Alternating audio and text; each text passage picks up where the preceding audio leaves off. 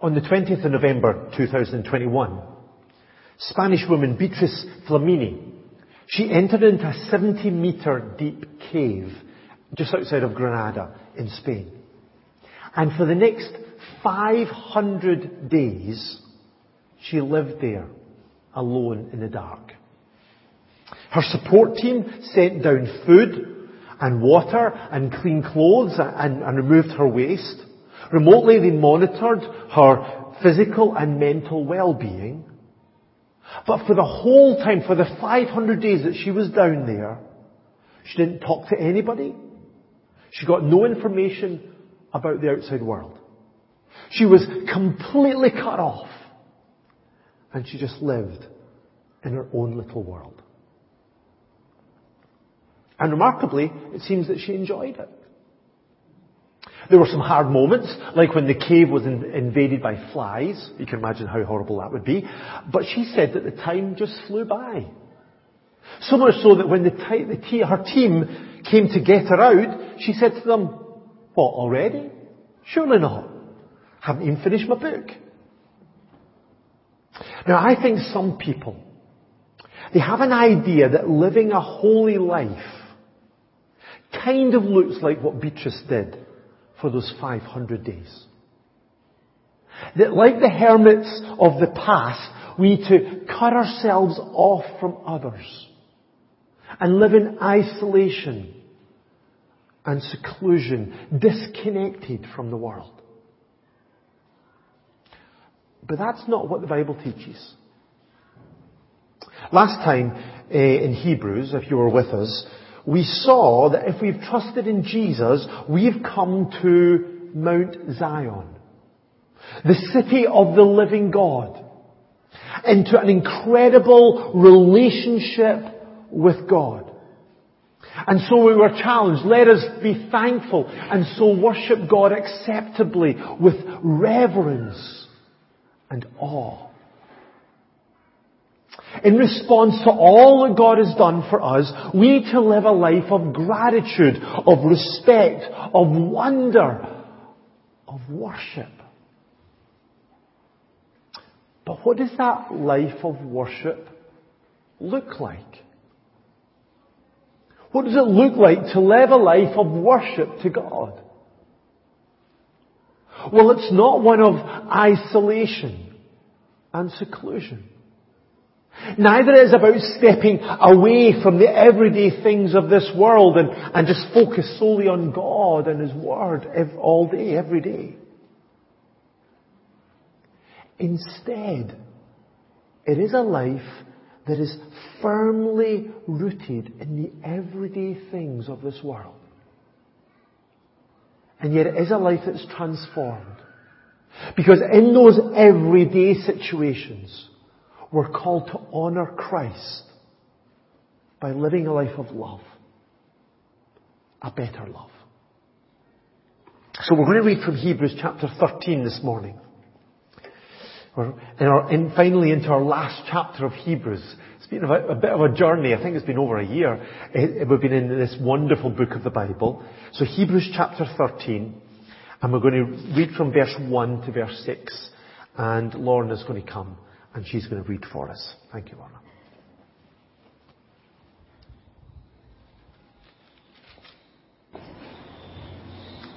So it's uh, Hebrews 13, 1 to 6. Keep on loving one another as brothers and sisters. Do not forget to show hospitality to strangers, for by so doing, some people have shown hospitality to angels without knowing it. Continue to remember those in prison as if you were together with them in prison, and those who are mistreated as if you yourself were suffering. Marriage should be honoured by all, and the marriage bed kept pure, for God will judge the adulterer and all the sexually immoral. Keep your lives free from the love of money, and be content with what you have, because God has said, Never will I leave you, never will I forsake you. So we say with confidence, the Lord is my helper. I will not be afraid. What can mere mortals do to me?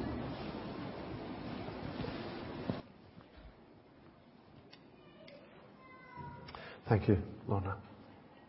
I don't think many of us are surprised to read in verse 1, keep on loving each other as brothers.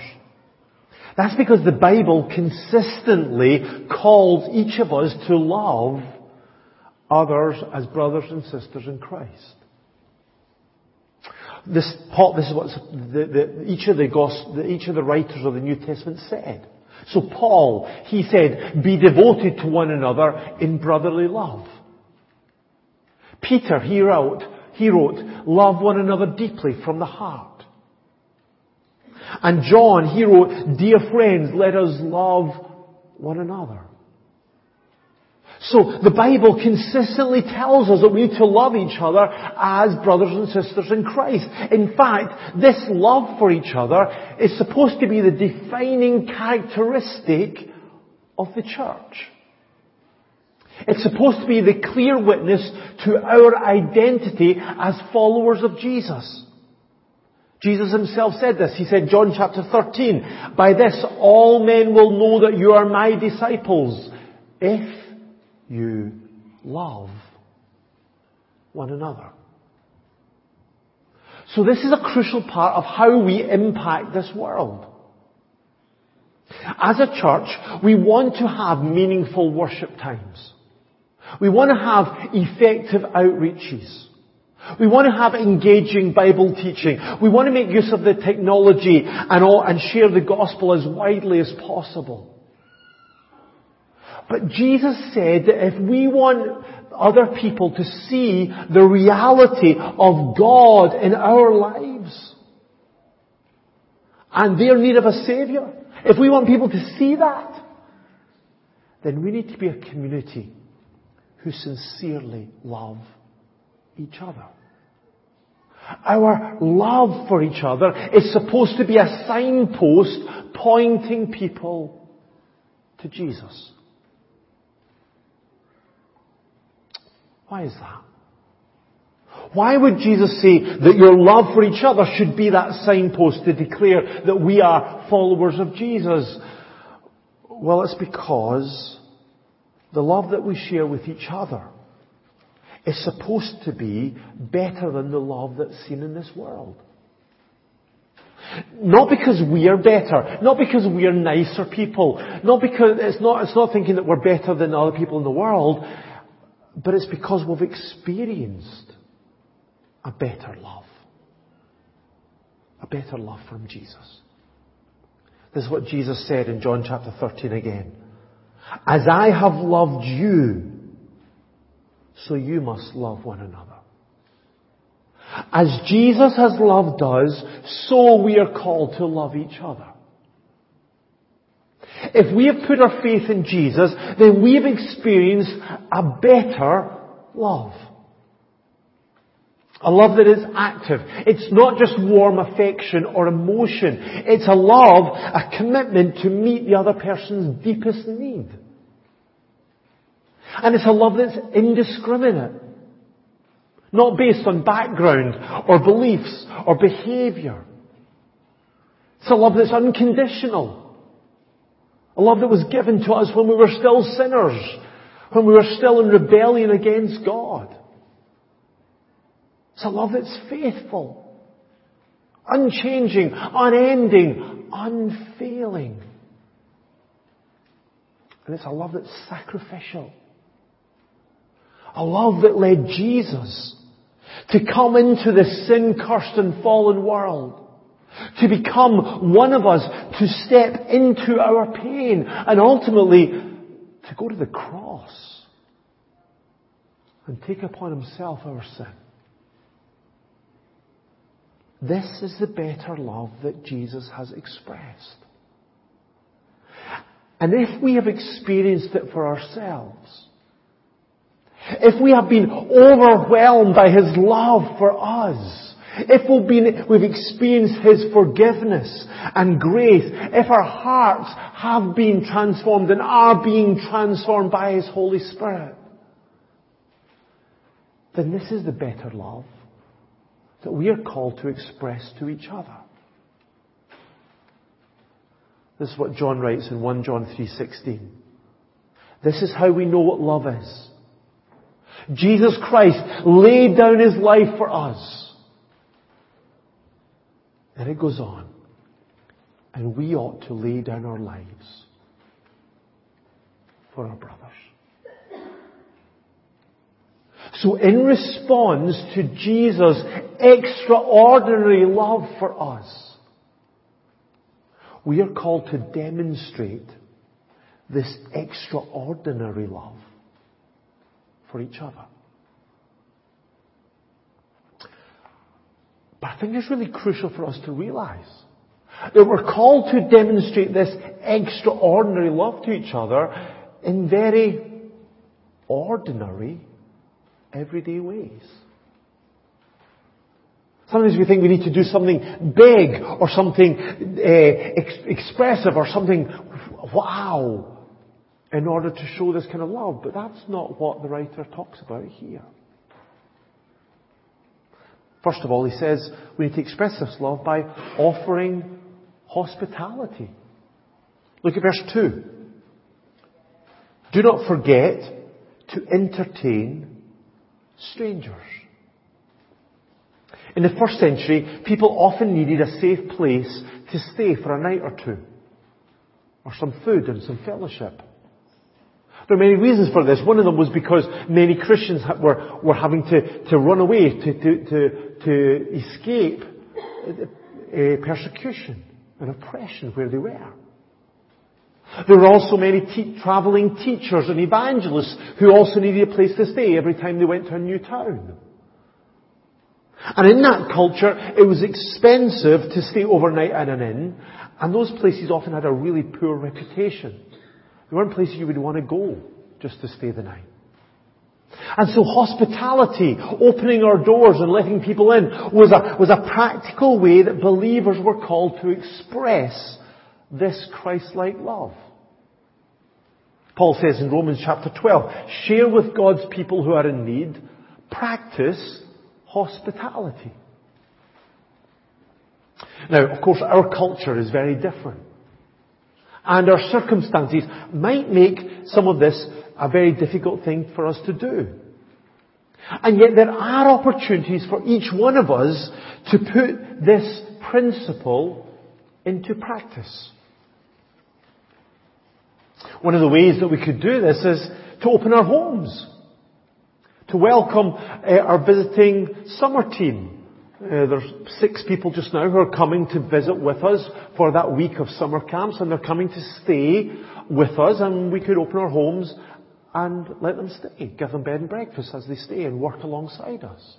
That's one way to put this principle into practice. Or we could invite someone in and have, uh, have them over for dinner with us. Or if that's not possible because of our, our living situation, then maybe we could just meet them for coffee in town. It's another expression of hospitality. There are so many ways that we can express the practical and emotional support that lies behind this practice of hospitality. And if we do this, we might end up more blessed than we could ever imagine. Look at verse 2 again. For by so doing, some people have entertained angels without knowing it. Now, this refers back to the Old Testament again, as, as the writer of Hebrews often does. Back to Genesis chapter 18 this time, with Abraham. Abraham saw three strangers and he approached them and he offered them some, a place to rest and some refreshments. Now, Abram, he had no idea who they were. He was just being hospitable. But later he understood that these were two angels and the Lord himself.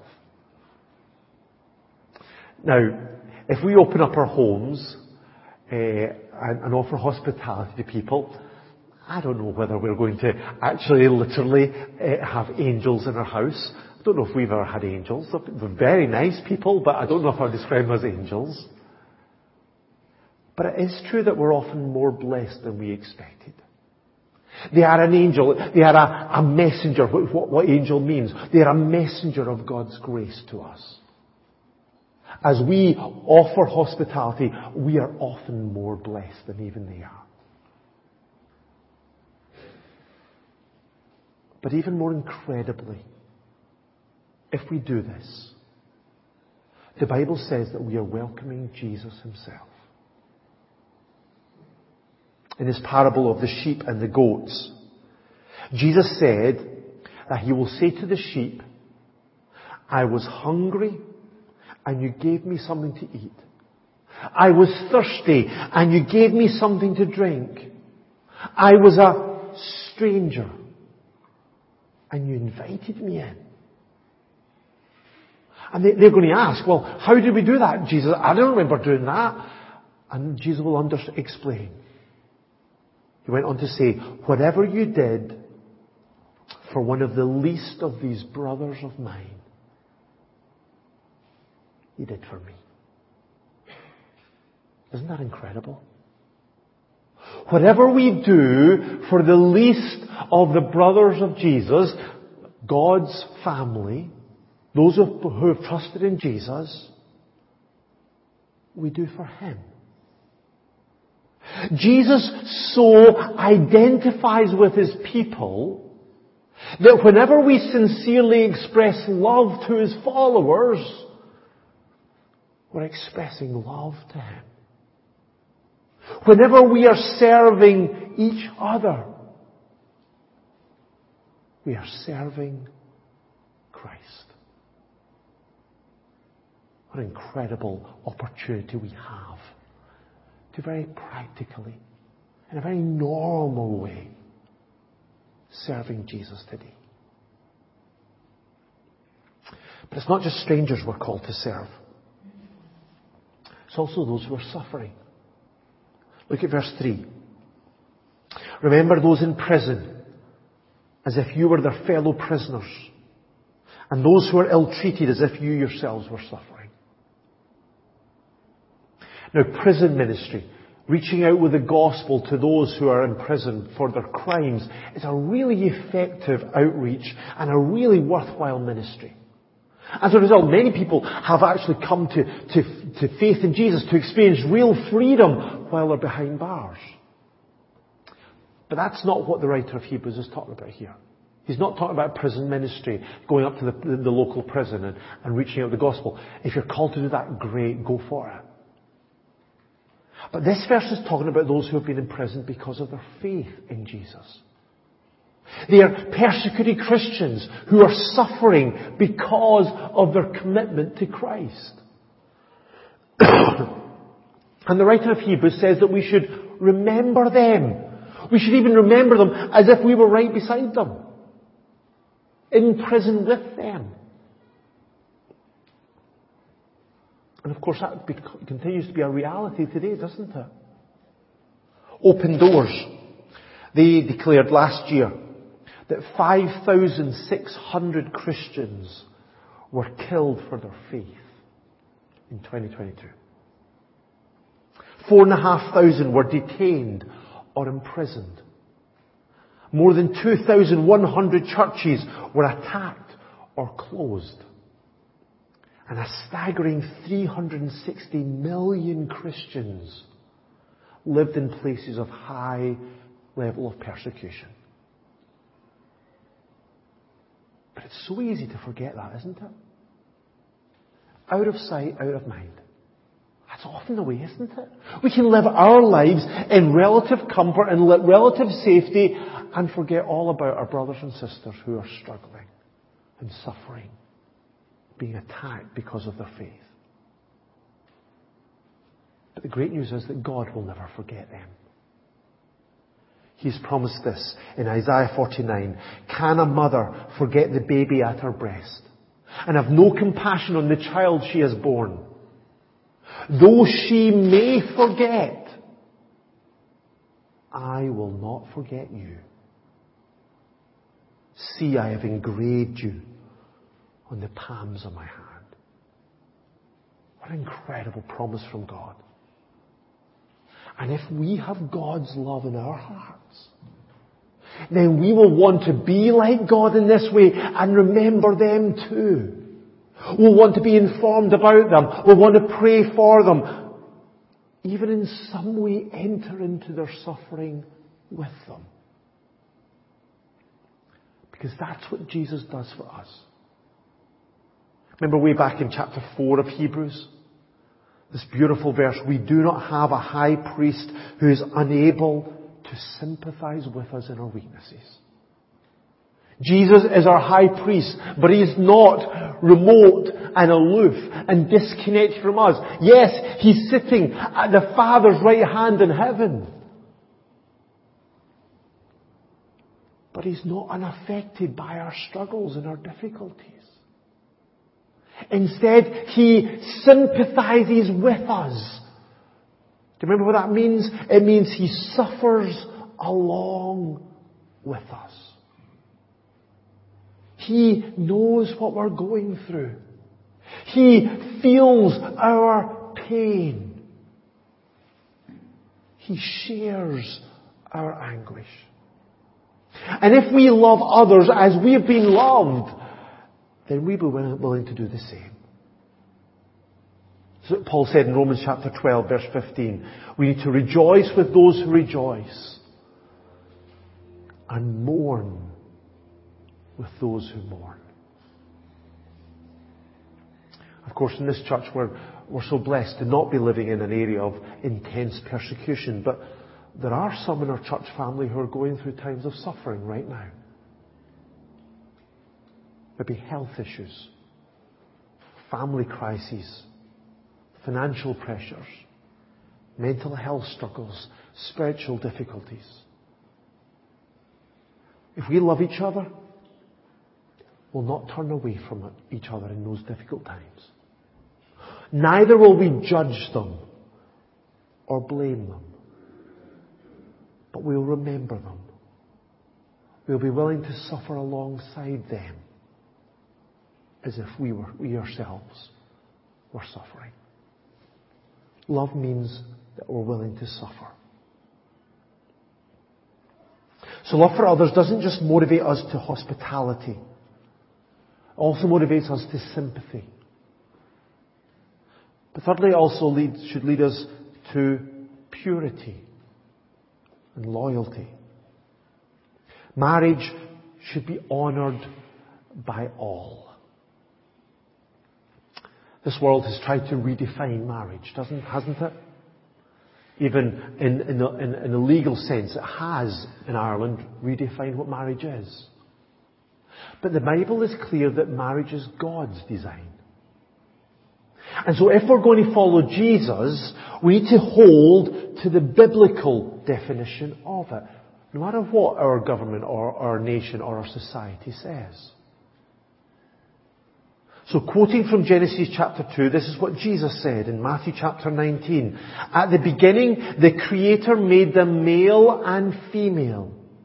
And said, for this reason a man will leave his father and mother and be united to his wife, and the two will become one flesh. So they are no longer two, but one. Therefore what God has joined together, let man not separate. So this is God's design for marriage. It's a lifelong covenant between one man and one woman to live in an exclusive, faithful, loving and intimate relationship with each other. And so we as believers are called to honour that. I know that doesn't always work out in, in life. I know that life is always complicated and things happen. But we need to recognize the value and the worth of marriage. We need to see it as a precious gift from God. We need to seek to respect it, to guard it, to protect it, to treasure it as much as we can, whatever our circumstances. And one of the ways that we do that is by keeping sexual intimacy for only within marriage. I think that's what the writer means when he says that the, the marriage bed should be kept pure. Of course, that's not what most people think today. Many people claim that love is love as long as it's between consenting adults. But the Bible disagrees. The Bible says that God will judge the adulterer and all of all the sexually immoral. God has designed for this intimacy to be only enjoyed within a marriage covenant between a husband and a wife. And so any sexual behavior outside of marriage is wrong. And it will face God's judgment. That's because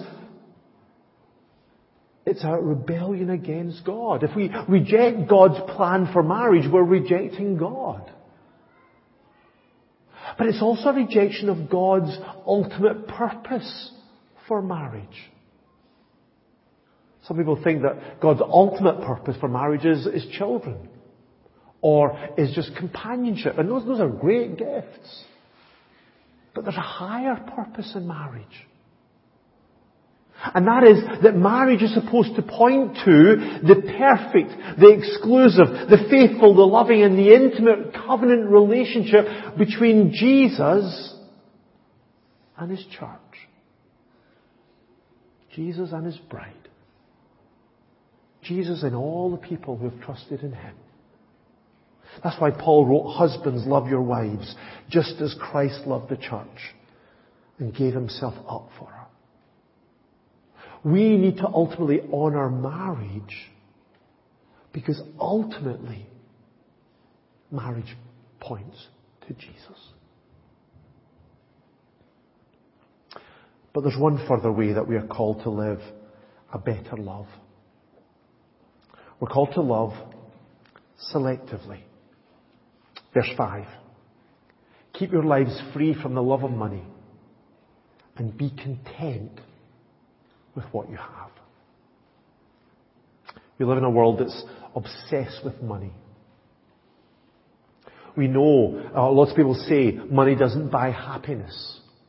And yet so many people think that their lives would be sorted if only they had a little bit more money. There was a survey published last year, an international survey of different nations, and most people in general thought that they could achieve a perfect life, uh, an ideal life, if they only had $10 million. That's all it would take. Interestingly though, in the States, they thought it would take at least $100 million. Don't know what, if that may say something about the expense of living in the States or something about Americans. I don't know. I'm not going to make any comment about that. But the Bible warns us against trusting in money. Trusting that money will give us the life that we long for.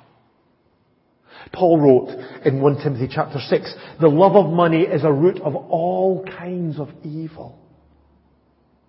Giving in to the temptation of money is a trap that traps us in our selfish desires and leads to ruin and destruction. And the ultimate reason for that is because you cannot serve both God and money. You have to choose. You can't serve both as masters. You can't trust in both. You can't depend on both. You cannot love both. So we need to be selective in our love. We need to choose to love God with all of our heart and soul and mind and strength. And then we can live in contentment. Whether we have a little or whether we have a lot. That's because God has promised us. Never will I leave you. Never will I forsake you. It's a beautiful promise. It's one of my, my favorite promises in the Bible. If we put our trust in Jesus, then God has promised to always love us, to always be with us, to always watch over us, to always provide everything that we need to fulfill His purpose for our lives. That of course does not mean that we will always live a life of, of health and wealth and happiness. But it does mean that no matter what happens in our lives, we can be convinced, convinced that we have God. And that God is everything that we need. This is how C.S. Lewis put it once. He said, He who has God and everything has no more than he who has God alone. Did you get that? He who has God and everything has no more than he who has God alone. And so, no matter what we face, what struggles, challenges or dangers, we can say with confidence, the Lord is my helper. I will not be afraid. What can man do to me? Remember, this was written to Christians who were, who had suffered persecution and were facing intense persecution. For them, this was no theory. This was not a, a kind of just a, an idea. This was a real reality. Their life was at risk.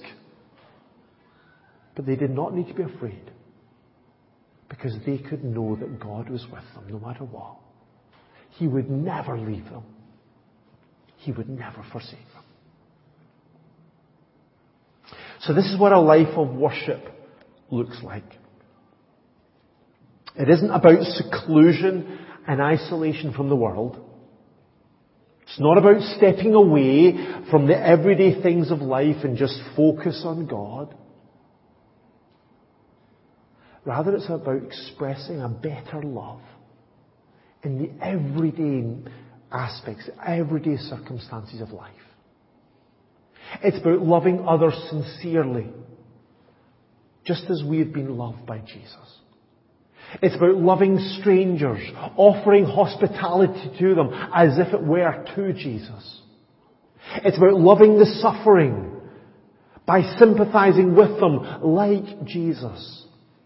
It's about loving our spouses by treasuring our marriage covenant that ultimately points to Jesus. And it's about loving selectively. Because if we have Jesus, we have everything that we need.